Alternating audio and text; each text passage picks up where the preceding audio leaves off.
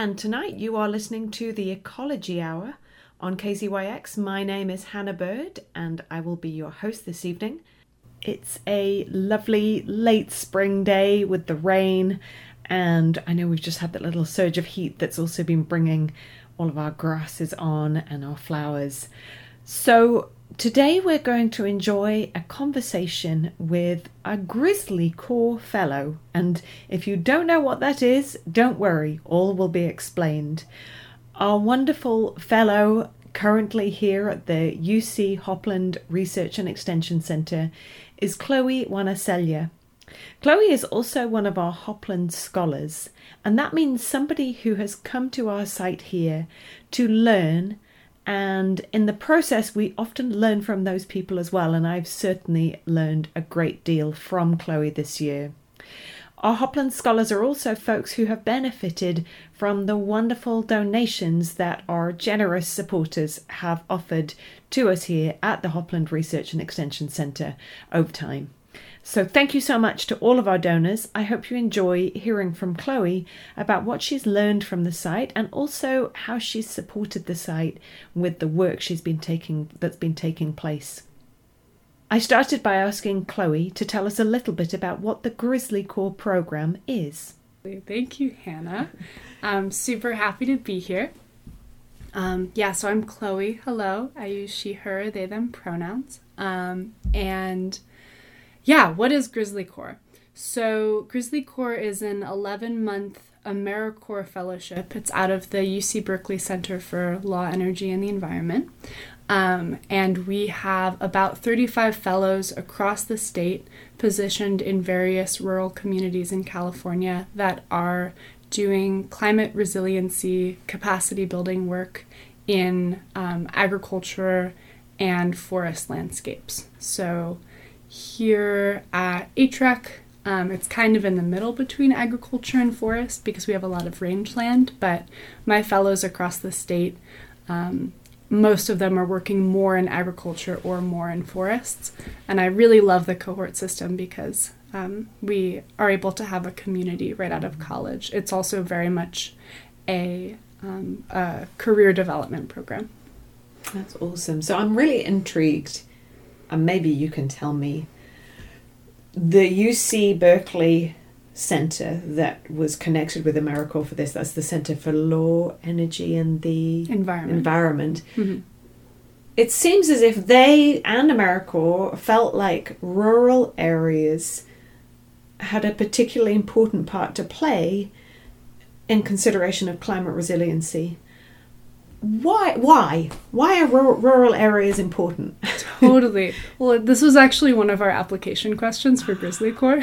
Good. Well, so please share. um, yeah yeah. So i think one of the big things that i think is important um, is that so often there's I, we see this across the world but i think it's I've noticed it most in California because I grew up here, um, a really big divide between urban and rural residents.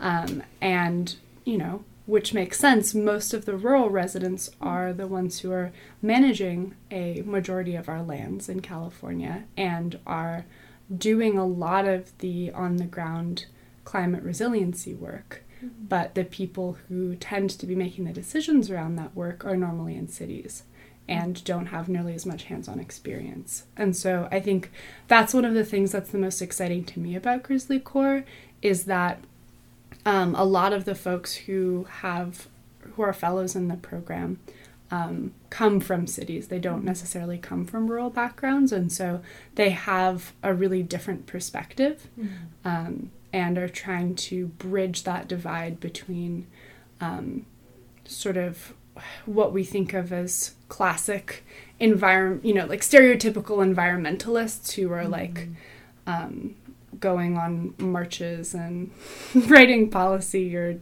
you know, whatever, um, using their electric bikes versus um, versus ranchers or um, foresters or um, tribal members or you know lots of different people who are doing a lot of the hands-on land management work um, yeah, so I think that like bridging the urban rural divide and trying to create better relationships between the people who are managing the land and the people who control a lot of the monetary resources. And then um, also within, I guess, like state policy, um, a lot of the lands that are thought of as like conservation lands are actually being actively worked. And another part of that, another way to sort of connect um, or, or, rural capacity building around climate resilience is um, thinking about the California 30 by 30 initiative, um, which was an executive order by Gavin Newsom to conserve 30% of California's um, land and coastal uh, ecosystem by 2030.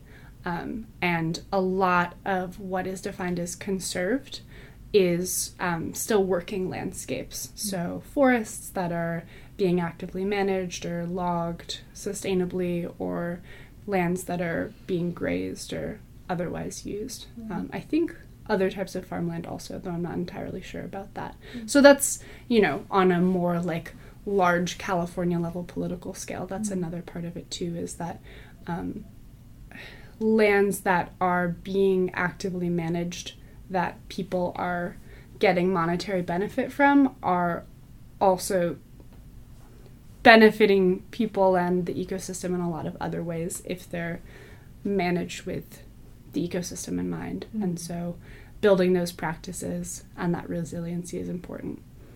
Awesome. So I I appreciate you taking us up to that statewide level.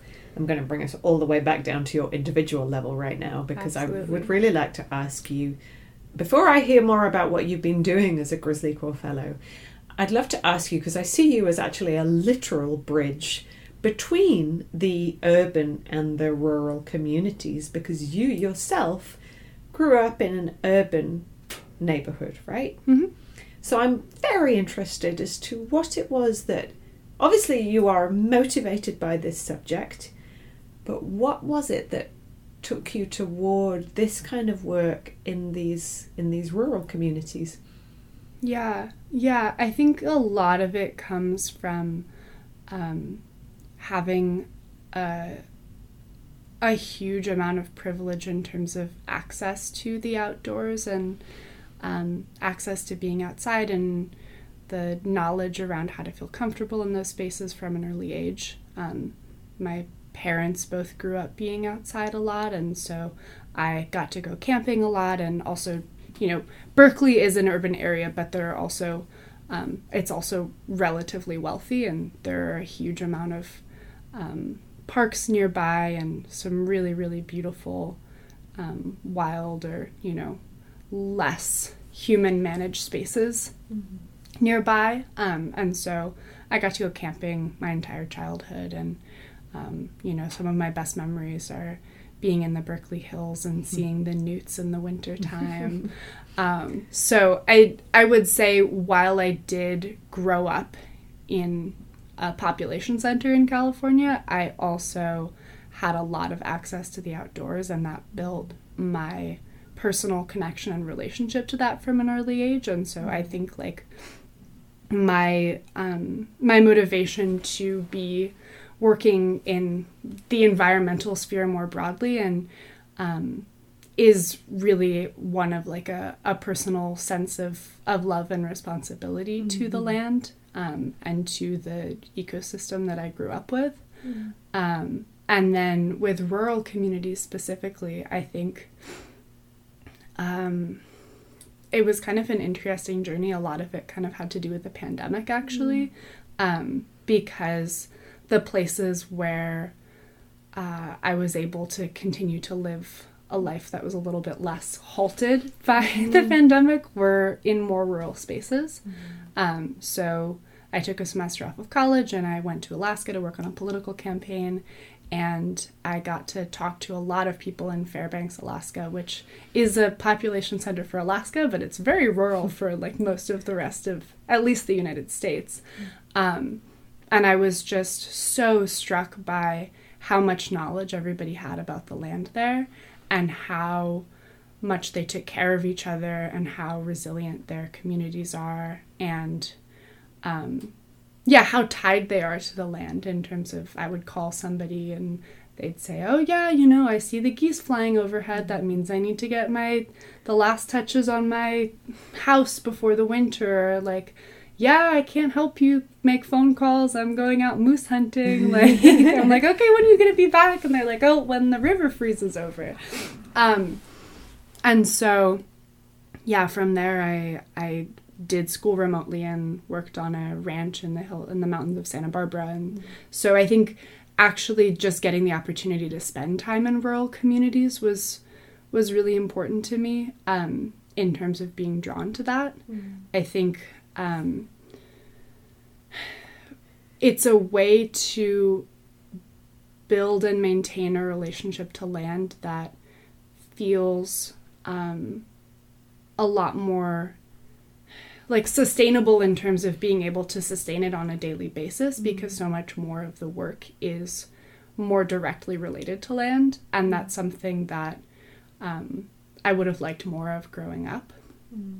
Um, was that sort of experience of reciprocity with the land and so that's something that's been really really compelling to me living and working in rural communities also like in terms of being less dependent on making a lot of money and more dependent on um, building relationships and community. I think that that community aspect of being in the countryside is, is really exciting to me. And also things like making your own food or, you know, foraging, like, or, you know, mending your own things or fixing your own car, all of these things that um, in the city aren't nearly as common but feel really exciting to me thinking about the future of mm. how we're going to respond to climate change mm. And be resilient and go back to a more local scale where we're not dependent on these global systems of um, resource distribution. I think um, there's a lot of knowledge in rural communities that I think is only going to become more important.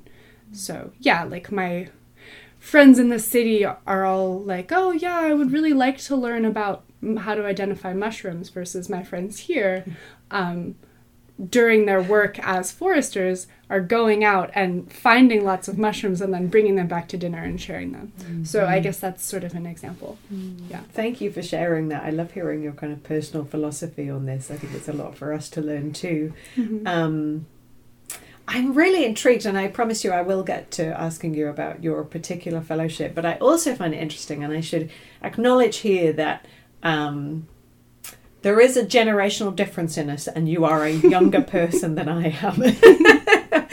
and with that being said, um, and that is in no way to undermine all that you're bringing here, but I'm mm-hmm. just interested in the recognizing that different generation and mm-hmm. different um, group of people that you're interacting with. Mm-hmm. Um, you made a really interesting point about how your experience as a child that your parents took you out and you were camping and so you were not afraid of being outdoors mm-hmm. do you feel like the um, other members of your peer group in the city have a different feeling about uh, being in a rural area or just being out in wild spaces oh yeah definitely i mean obviously not all of them mm-hmm. um, but i think I mean, yeah, when I think about it, it makes me really sad and also really, like, if I really think about it, it makes me angry. Um, because I, everybody has a right to access to land and to that relationship. I think it's a huge part of what makes us human. And, um, I mean, when you ask me that, I, I immediately think about um, land displacement. And I've seen with my friends and peers of color, especially, that the outdoors can be um, associated with danger and historical trauma. And that's something that, you know, has a long history in the United States and elsewhere.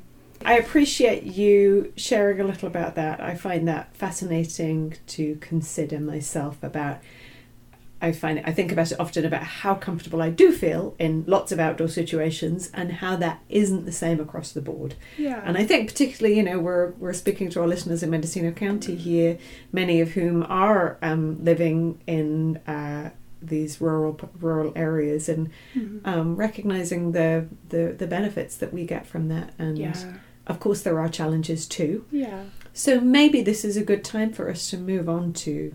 I have one more thing I want to do. say about that. Yeah, I think um, one of the things that I have sort of been learning over the past few years is that um, it the importance of intergenerational knowledge in terms of feeling comfortable outside um, because you know if you're going to the beach for example i don't remember my parents teaching me how to build a sandcastle but if i were a kid going out there without my parents i wouldn't know how to do that.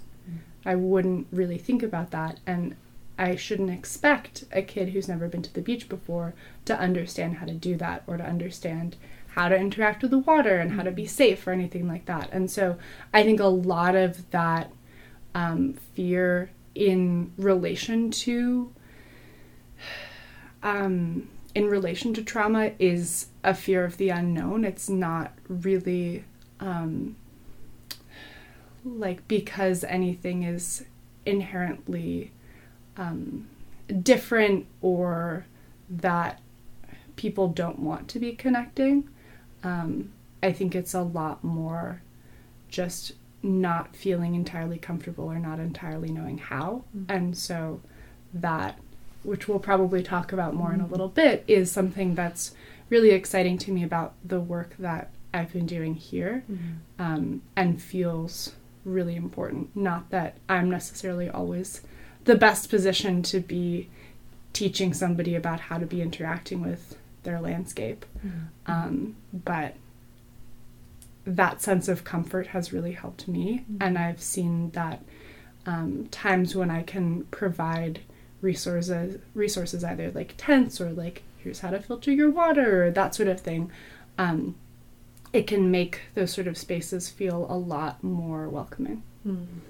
Thank you for sharing that. It reminds me of an interview we did on the Ecology Hour oh, a good few months back now with a really wonderful woman, Esme Placencia, who is our Latino outdoors representative in this area Mm. and is an environmental educator as well. And she was sharing some of her experience of for her parents when they moved to Mendocino County um, with Spanish as their first language um, and not um, being able to access some of the public spaces because they just didn't know they existed or that they were welcome there. Yeah. And I thought that was a really interesting thing. So thank you for sharing that. Yeah. I definitely want to move on now to just discuss all the things you've been doing as a Grizzly Corps Fellow here. It's great to get a foundation of the things you care about as a as a person.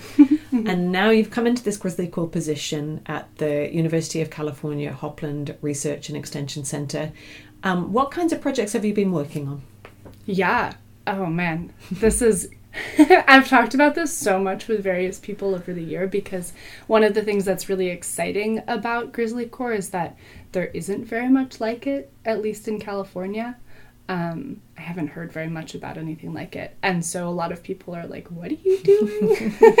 what is what is it again? what are you spending your time with?" Um, so, the way that I normally explain it is that half of what I'm doing is education and outreach, and half of it is um, direct land management and planning for our 5,300 plus acre site here. And so, the education side of it, um, I've been helping you Thank you. yes, my pleasure. Um, doing a variety of uh, land based education activities, all pretty much all here at the site. And so that's the extension part of the Hopland Research and Extension Center um, is using the resources that we have here, um, using the ecosystem in order to teach people um, about our landscape and our ecosystems and our natural resources. And so um, we have a lot of students coming for field trips, and there are some one off events, but the majority of the work has been um, three different chunks of field trips. One we had we have sheep here, so we had lambing field trips in January, and then we had um, we just finished our fire science field trips. So the lambing ones were little elementary schoolers, lots of little baby lambs and small children, and it was super cute. Um, and then our we had our um, our fire science field trips with middle schoolers, talking about um, indigenous land management practices, uh, fire, forest ecology, um, modeling forest behavior. Um, and then we're about to start our birding field trips, which I still don't know that much about yet, which I'm excited about. We will do soon. Seriously, I'll know a lot more about it very soon. Um, yeah, and then some other events throughout the year California Naturalist and uh, Nature Fest and mm, some other classes and things like that. Um, and then the other side of it has been um, direct land management and also planning for land management here. And so that's mostly been with John, who's our executive director. Um, and so I've been helping. We're potentially going to have cattle coming into the site in the next year, couple years, few years. Um, and so mapping sensitive habitat um, on the upper pastures to make sure that the cattle have the most ecological benefits as possible, protecting some sensitive areas, working on mapping infrastructure, um, and talking, building connections with various rangeland people in the area. Um, we have a carbon farm plan, um, which is super exciting. So I'm going to stop you there Yeah. just for a second Yeah, because yeah. I'd love you to expand on what a carbon farm plan is. Yeah. So, a carbon farm plan is typically written by a lot of different people. It's not really like a, a one person thing. So, I know our main collaborator was the Mendocino Resource Conservation District, but we also had uh, Fibershed and some other organizations too. Chime in if you remember off the top of your head, Hannah. Um, and that was um, written in large part by our last Grizzly Corps fellow, Mona. Um, and it's basically a plan about how to, what sort of practices we want to be implementing in order to um, sequester carbon and reduce carbon emissions. And so there are lots of different practices associated with that. Um, and it's kind of like a smorgasbord of all of the different things that we can and should do at the center to be able to um, build climate resiliency into the work that we've been doing. So, examples of that are applying compost onto rangeland and building hedgerows and restoring riparian habitats and um, having more trees incorporated into the landscape. Lots of things that put carbon into plants or into the soil. Um, yeah, so figuring out how to actually implement that has been a, a decent chunk of what I've been doing um, because we have such a big site here and so many different possibilities that prioritizing them was really important. Yeah. and um, also making connections around funding and how we actually, um, you know, how we actually do the work and who has the experience to tell us how to do it in a way that is actually going to be successful. Um, so yeah, carbon farm plan, cattle lease, and related to the cattle lease, also doing some um, some monitoring for plants. So we're because we're a research station, we're trying to we are bringing in cattle in order to have them be used for research related to cattle grazing in the area, and so we're trying to get some um, baseline monitoring of our grasslands in order for researchers to be able to ask various questions later on. And so, one of the big things around that has been species composition, which I've been doing a lot of. So, going out with a 50 meter transect and putting down a little one meter square and looking really closely at every single plant that's there mm-hmm. and trying to identify all of them and then saying what percent composition of that little plot they are and then going back to those same sites year after year in order to see with grazing how mm-hmm. those plant like who's there if that mm-hmm. changes mm-hmm. um, so i've been learning a lot about plants recently which has been super exciting So tell tell me, having just been doing those plots, I'm interested. What are you seeing out there at the moment? What's what have you been finding on our grasslands? Yeah. So I think probably, I mean, I I can't really say in relation to previous years very well because this is my first year here, but my understanding is that there are a lot more wildflowers than normal. Um, also that the uh, development of the plants is way later this year than normal because it's been so cold, and so I've been seeing um, a lot of vetch. Um, you know, mostly the non-native vetch with lovely little purple flowers. Um, I'm pulling up my list of uh, observations on iNaturalist. Um, I've been seeing a lot of monkey flowers and scarlet pimpernel and some milk thistle. A lot of our grasses are just starting to seed, so I'm going to be able to identify those. I'm seeing some purple needle grass, especially on our serpentine Now sites. that one's a, a native grass, yes, right? yeah, that's a native bunch grass. Mhm. Um, I've been seeing um, some, yeah, some a lot of patches of western blue-eyed grass, which is um, a really Sisyrinchium bellum, which is a, a beautiful California uh, native wildflower, um, and I'm pretty sure it's a perennial. Um, yeah, yeah, I think so. yeah, it's got um, six petals and it's kind of light periwinkle into purple. Um, and you can have sort of carpets of them across the hillside. I'm also seeing a lot of dandelion and clover and thistles and some blue dicks, aka Dipterostemon capitatus. I have to stop you there because I'm very excited. Partly Yeah. because we both have been working with school groups, Mhm. and obviously sharing a plant name, Blue Dix, has got me into trouble with some school groups. Absolutely. I have just found out that mm-hmm. it is now being changed to being referred to commonly as Blue Dips, D I P S. Oh, that's awesome. Due to a change, or maybe not a change, but d- remind me, what was the Latin name?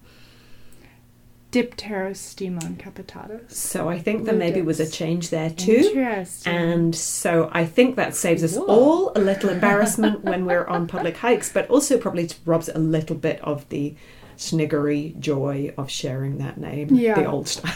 yeah, no, that's fun. That's cool. I'm sure that people will still refer to them as blue dicks in order for people to remember. yeah, no, I only found that out through the California Native Plant Society um, Facebook page the other day, but it, it made me both happy and a little sad. That's awesome. That's awesome. That's funny. I'm very curious what the various native names for it are because I Mm. know that um, I've been seeing a lot of miner's lettuce also, and I recently learned that the Ohlone word for miner's lettuce is ruret, which is really exciting for me to know because I've heard it be called miner's lettuce and also Indian lettuce. Um, but it's a very common Mm. and very delicious native edible Mm. plant, and so it feels a lot more appropriate to call it by at least Mm. one of its traditional names. Um, I think it's oh, it's good for us to remember, isn't it, that any of these names that we use mhm. are just that names Yeah, that different people have brought in um, and often will be based upon whatever use they have found for it which will change depending on somebody's um, exposure to a landscape right Totally. Yeah, yeah. No, it's it's been it's been really cool to remember that, um, and to think about also how you know um, how used to the different names are the different plants, right? Mhm. Like they're probably a lot more used to being called what they were called since time immemorial, or for you know tens of thousands of years than they are whatever we're calling them now. yeah And so I think um, learning the indigenous names for them, um, I like to think of it as, as showing respect for them. Um, yeah, so it's it's cool to think about that, Mhm. and it's not necessarily like that's the only name either, but Mm. it's one that um, there's a much longer relationship with. Mm. Yeah. Well, the time is 7:30 p.m. and you are listening to KZYX Mendocino County Public Broadcasting. We are in the middle of a conversation with Chloe Wanaselja, Grizzly Corps Fellow at the UC Hopland Research and Extension Center. So, those are a lot of the things I've been seeing. Also, you know, a lot of grass, um, a lot of uh, cleavers, and you know, like catchweed bedstraw, mm. and um, a lot of erodium, the little like stork's bill, mm-hmm. tiny little purple flowers. Those mm-hmm. came up mm-hmm. really early. Also the popcorn flowers. Mm-hmm. So lots of different things. I've been learning so many plants. Yeah, you really to see all the le- the leaves come out on the oak trees, which has been super yeah. wonderful. Yeah. So you really, when you first came here, did you have all of these in your brain to start with, or has this been a real learning on in, in your time in the position? I um most of it has been learning just mm. in the mm. past few weeks, which is super exciting. I can't tell you all of those names off the top no, of my head. No, that's fine. Don't worry, you don't but, need to. But yeah, that's. but yeah, I think a lot of them I recognized, but I didn't know the names for, and that was mm. actually one of the things I was most excited about mm. for this mm. year was that I knew I was going to learn a lot of plants mm. um, because I knew I was going to be doing this species composition work. So this field work that I've been doing more recently is something I was looking forward to for the entire time, and I'm finally getting to do it now, which is great um, it's been such a good temperature this mm. time this year compared to other years when the same work has been being done. I've been getting to go out in 60 or 70 or 80 degrees instead of 90 or 95. Um, one of the the researchers, um, grassland ecologists, Valerie Eviner, who's been super helpful um, in this process, we're modeling our methods for species composition after work that she has done and is currently doing here. Um, she was saying that right after the fire, um, that she was doing her species composition plots and it was, you know, 95 degrees on the roads. And then when you got onto the plots, it was even hotter because the ground was black and so it was soaking in all of that heat also. Mm-hmm. so mm-hmm. and then the year after that it was thistles up to their chests. So i've gotten pretty lucky this year. Um, it's been pretty perfect. Yeah so that's that's another thing i've been doing. Cattle lease um, carbon farm plan monitoring in relation to the cattle lease. Um, and then i've also been doing some work around indigenous relations um, I've been, John has been super generous in sharing his um, sort of experiences with and um, kind of report backs, I guess, from various conversations he's had with tribal leaders. Um, and so I've been recognizing that I'm only here for a year, um, so that being sort of community facing is probably not the most appropriate thing for me to be doing because I'm, or, you know, is not necessarily the most effective thing for me to be doing because I'm going to be leaving soon. And so if I'm the one who's trying to be visibly building relationships and then I go, it's not necessarily going to be super helpful. Um, but I've been doing a fair amount of behind the scenes, like uh, email and poster writing and um, survey creation and um, building tribal contact lists mm-hmm. and um, educating myself and providing resources for staff and that sort of thing. Um, that's been super super meaningful mm-hmm. and we, we really exciting thank you for the time that you've spent yeah. in that area of work mm-hmm. and i mm-hmm. know it's something that you care about very deeply. Yeah, yeah. No, that's it's been it's been really really meaningful. It's been really exciting and um, a really exciting thing that happened really recently in relation to that was that last Friday. Well, actually, a bit before then, we um, you and I went to the Earth Day event for the Hopland of Pomo Indians, and we were tabling there, um, doing a little bit of our fire science curriculum and we were invited to the um, the cultural burn that the Hopland Band of Pomo Indians had last Friday. That was in part organized by the Tribal Eco Restoration Alliance out of Lake County. So I was able to go last Friday as an observer, which was super amazing. um, that was felt like sort of a, a culmination of a lot of the work that I'd been doing, and I got to meet some people that I'd heard a lot about and talked with a little bit over the course of the year in person for the first time. Mm-hmm. And also, that was my first experience actually seeing um, a broadcast burn, a burn across the landscape instead of just a, a pile burn.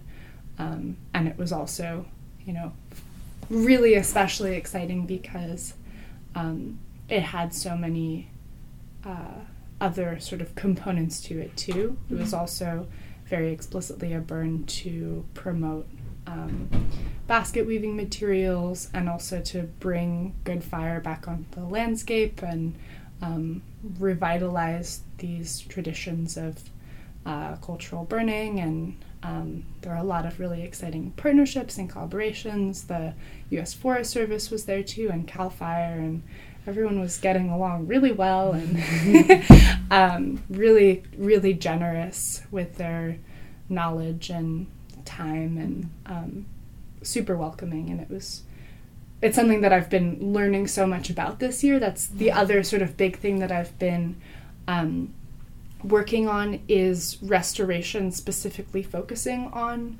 bringing prescribed fire back to the landscape here at mm-hmm. HREC. Um, and so coordinating with the Prescribed Burn Association and um, the ANR advisors um, and employees. Like, and the ANR, I know we tr- we've oh, synced yes, into acronyms so easily. Is the, did you want to explain? Yeah, yeah. So we're part of the UC Agriculture and Natural Resources Department, and um, so ANR stands for Agriculture and Natural Resources. Thank you, Hannah.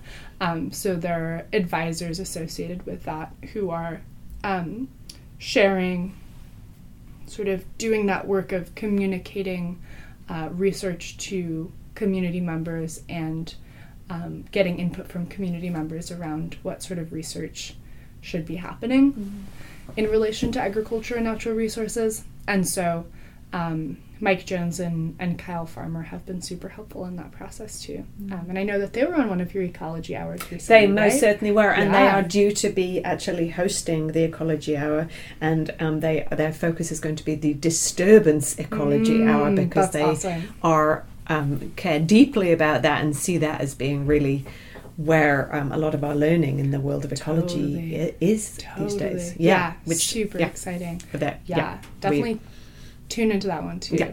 yeah, so I've I've learned so much from them and have been really really grateful for everything that they've shared. Um, and I'm hoping to have at least one prescribed burn on site here before I leave. That's everybody's goal. We'll see if it happens. Let's there are hope. a lot of different things that go into that. Yeah. Um, but yeah, so those are very long answer. Normally I shorten it, but if somebody really wants to know, I do tell them yeah. that much about what I've been doing yeah. because there are so many different things. So to sum it up, education, mostly field trips, lambing, fire science, birding, um, and then land management, which would be um, carbon farm plan, cattle lease, indigenous relations, fire slash restoration.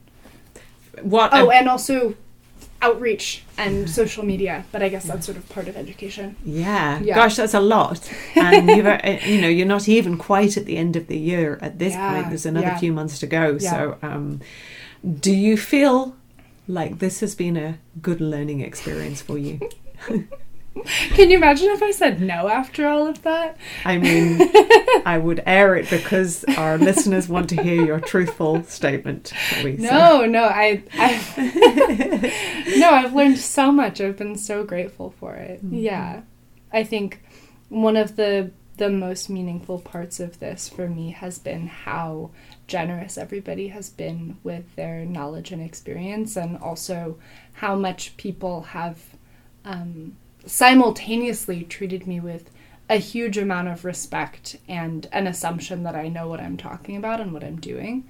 Um, and especially as, you know, this being my first full time job ever. Um, but, you know, out of college, that's been really huge and something that is not true across the board and I'm really really grateful for. So Mm. it's been super wonderful. Yeah, I I'd maybe step out of my host role for a second and into my Hopland Research and Extension Centre role and just say that we definitely have learned a lot from you. And I think that that's really where this process is in its best form. Mhm. Is that yes? I hope that Grizzly Corps Fellows come to us and will will will benefit from learning experiences on the site. But Mhm. every time we have a Grizzly Corps Fellow here, they come to us with a perspective on things which is so important. Um, and it's going to be something that helps to build our breadth of knowledge and experience. So thank you for Yeah. everything that you've been bringing here. Oh, It's a lot. Yeah.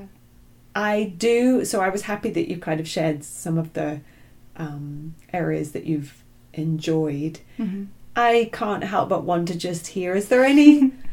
Are there any highlights? Any things that will stick with you um, as you go on? And then I'd love to hear a little bit more about what you might want to take on to the future. Yeah, absolutely. Um, okay, well, really, I mean, the the cultural burn that I went to last Friday, I will definitely take on. That was a huge highlight. Um, most times that I've gotten to be outside, um, walking across the landscape with Kyle and Mike, and um, having them talk about how they would expect the fire to move through in different conditions, and um, really just being around so many people who have um, a literacy for the landscape that I hadn't really gotten to experience very much before, whether it's more focused on botany or hydrology or disturbance ecology or um, something like that. I, I really like to nerd out, and it's something that I've really missed being out of school because I studied ecology.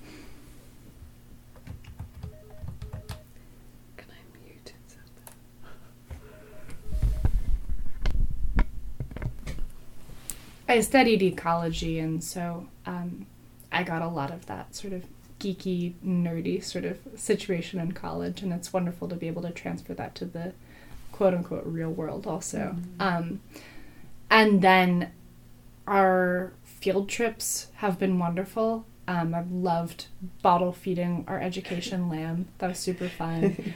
um, and I think also the the fire science field trips, especially those have been. Um, you were you were a little bit um, how do I say this?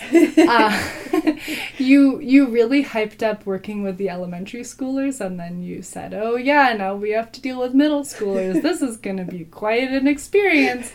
Um, and so I was definitely feeling a bit apprehensive before we started, but I've actually really loved working with middle schoolers. I think it's been really really cool. I think I mean, as we're saying about this intergenerational um, consideration, I uh, have I seem cl- I'm a lot closer in age to the middle schoolers, and I remember what it was like to be in middle school, and so I I feel like I am able to come with this empathy and also some sort of cultural similarities. I always dress up for them. Yeah, they wear like my, that. I wear my little edgy outfits and lots of, you know, metal jewelry, and I get a comment on my fashion most of the time. And that's super fun. It makes me really happy. Um, and so I think because of that, the way that they engage with me is pretty different. Um, they listen to me a bit more and respect me. I think partially because they don't entirely understand me. It's it's um, they're more like what like what is this person doing instead of like oh they're a teacher. I'm just Yeah. gonna keep talking to my friends. Um, And also great for them to see a role model of a young woman mhm. in science, Yeah. in in nature, yeah. who, as you put it, loves nerding out in nature, Yeah, right? Because I think that's not necessarily seen as being the coolest thing to be doing when Yeah. you're a middle schooler. Yeah, totally. So I love it when they get chance Yeah, to um, yeah. look up to you in that role. It's so fun. And yeah, I mean, basically, what I'm doing with them is just walking through the forest and getting to talk to them about trees. And I love talking to people about trees, and I love being in the forest. And I've gotten to learn a huge amount about fire ecology this year. And so, trying to communicate that to people in a simple way is really helpful for me in strengthening and deepening that understanding. Um, and then we get to go and learn more about specific trees. And um, there's, I think the thing that's the most exciting to me about that is then when I get a student who, you know, on the walk back starts peppering me with questions or mm. really starts engaging with me. Um, and I know that a lot of people are paying attention, even if they don't come up to me afterwards. But it's especially exciting when I start really getting to get into it with mm-hmm. people and be like, oh yeah, you know, like, do you know what a prescribed burn association is? Like, you know that you mm-hmm. could actually do this as, you know, your future career or like how you spend a lot of your time or like you could learn a lot more about this. Like, there's a lot here. Mm-hmm. Um, yeah. Also, I've um, I really try to emphasize fire as a traditional land management practice and incorporate traditional ecological knowledge. And I've had multiple students come up to me and say, like, oh, did you know that I'm actually native? And then we talk about that too. And that's really, really cool. Um, they, and I think seeing that makes me feel really grateful because it shows that they feel comfortable and, and proud to talk to me about that, which is super meaningful. So mm. I know one of the things that I feel like I've benefited from in having your presence here is that um, we had worked with the Hopland Band of Pomo Indians on our land acknowledgement, but is well recognized that a land acknowledgement on its own is really doing nothing. Yeah. And you and I have talked, uh, you encouraged me to think about how we share that with our youth groups as well, mm-hmm. because it's important. Yeah. And we talked through um, both together and with um, our uh, wonderful um, tribal historic preservation officer um, Ramon Billy from the Hopland Band of Pomo Indians about how can we have those conversations with school groups.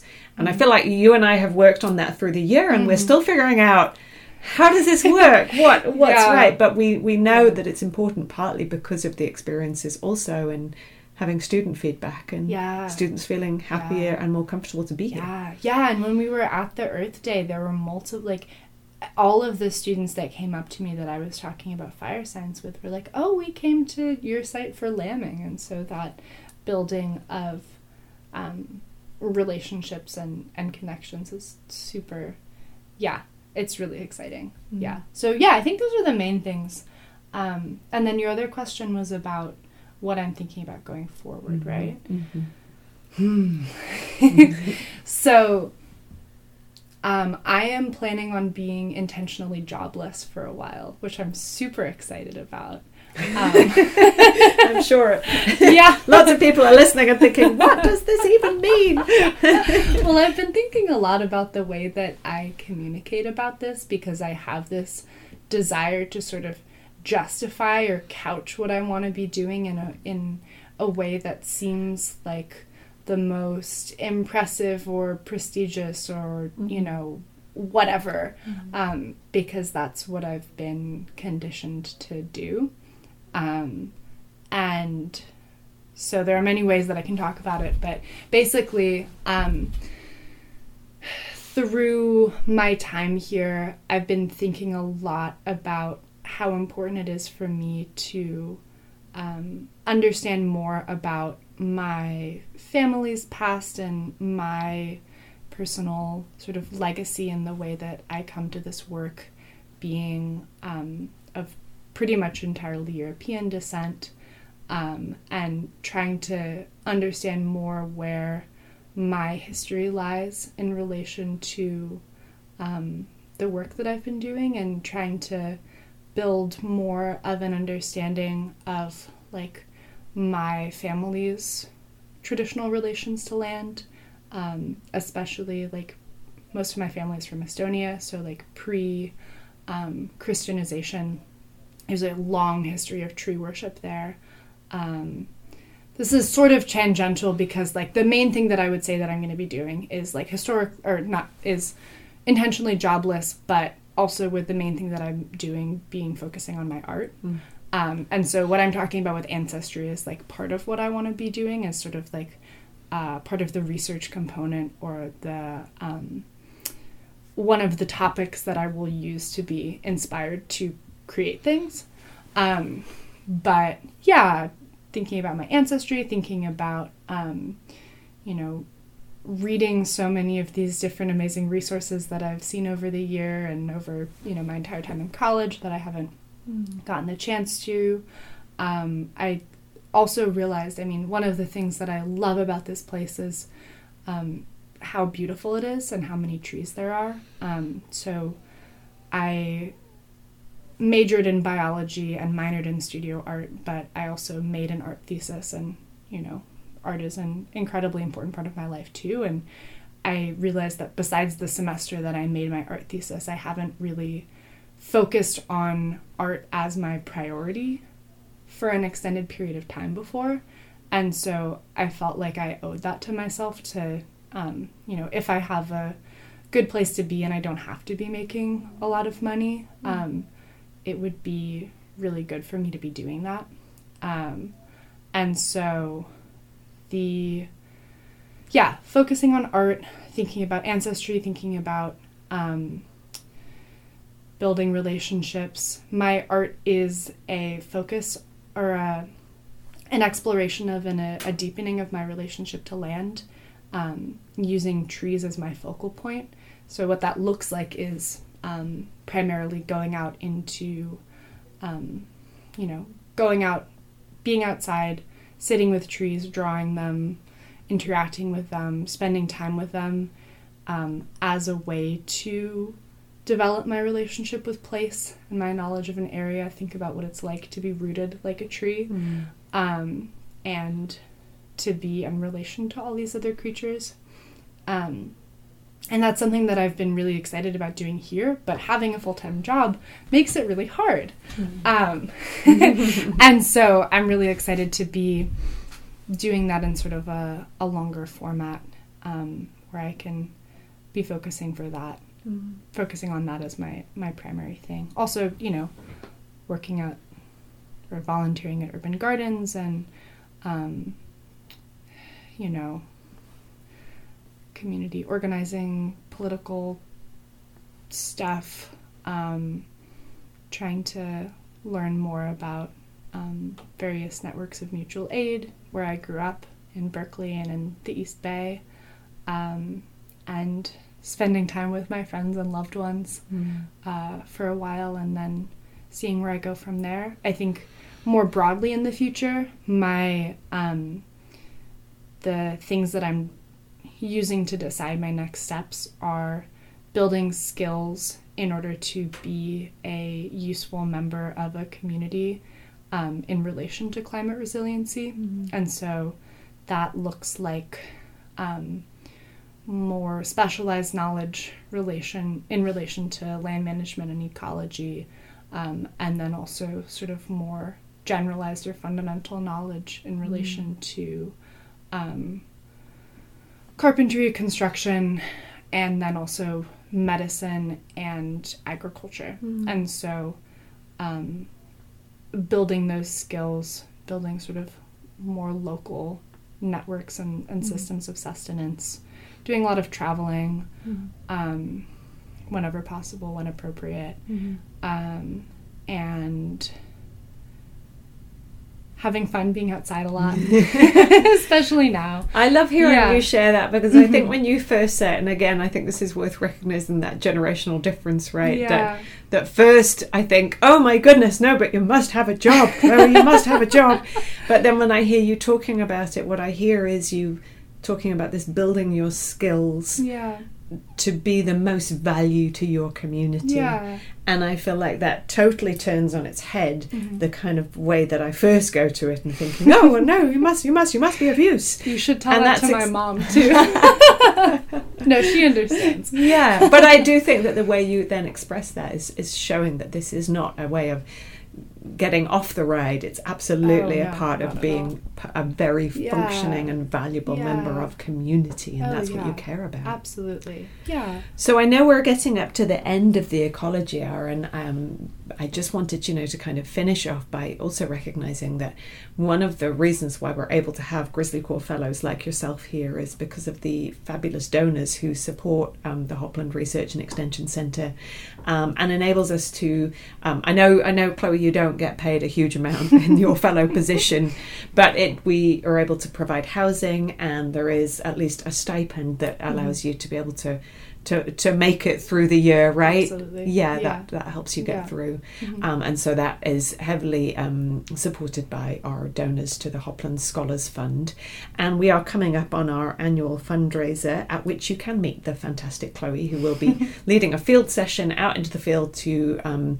do some work on oak restoration, um, and so that's going to be on uh, May twenty first from 10 a.m. to 3 p.m. 10 a.m. to 12 p.m. will be uh, opportunity to go out in the field and get hands-on with some of the research projects here and then 12 p.m. to 3 p.m. will be the fun bit where we get to eat delicious food and drink wonderful wines um, and uh, hear more about the programs and see if you uh, folks who are attending want to support those programs so i do encourage folks if you're interested in joining that do take a look on our website that's the hopland research and extension centre and Chloe, I just want to say a huge thank you to you for being Grizzly Corps Fellow for us this year. And I'm Yeah. really excited about what you go on to do because I know it's going to be of huge value. I know how much value it's been here, so I know it's going to be a great value. And also, I think it will be fun. Hopefully, we'll be able to show a picture of one of your amazing pieces of artwork Oh yeah. on our social media. So take a look at the totally. Hopland Research and Extension Centre on um, Facebook, Twitter, and Instagram, and we'll Yeah. we'll share one of those pictures out. Yeah. Thank you so much, Hannah. It was wonderful to talk.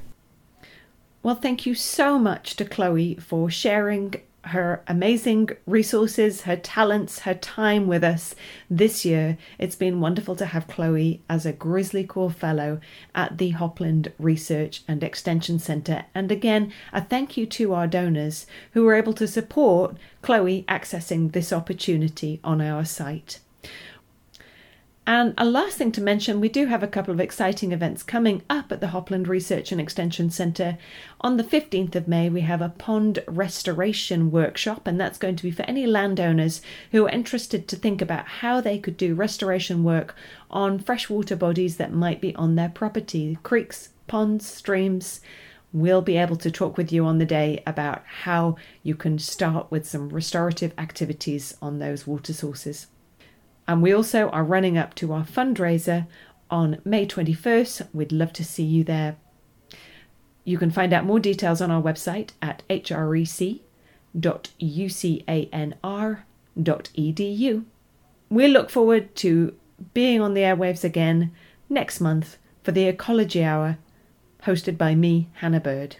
We'll see you then. This has been a production of Mendocino County Public Broadcasting, KZYX Philo 90.7 FM, KZYZ Willits and Ukiah 91.5 FM, and Fort Bragg at 88.1 FM.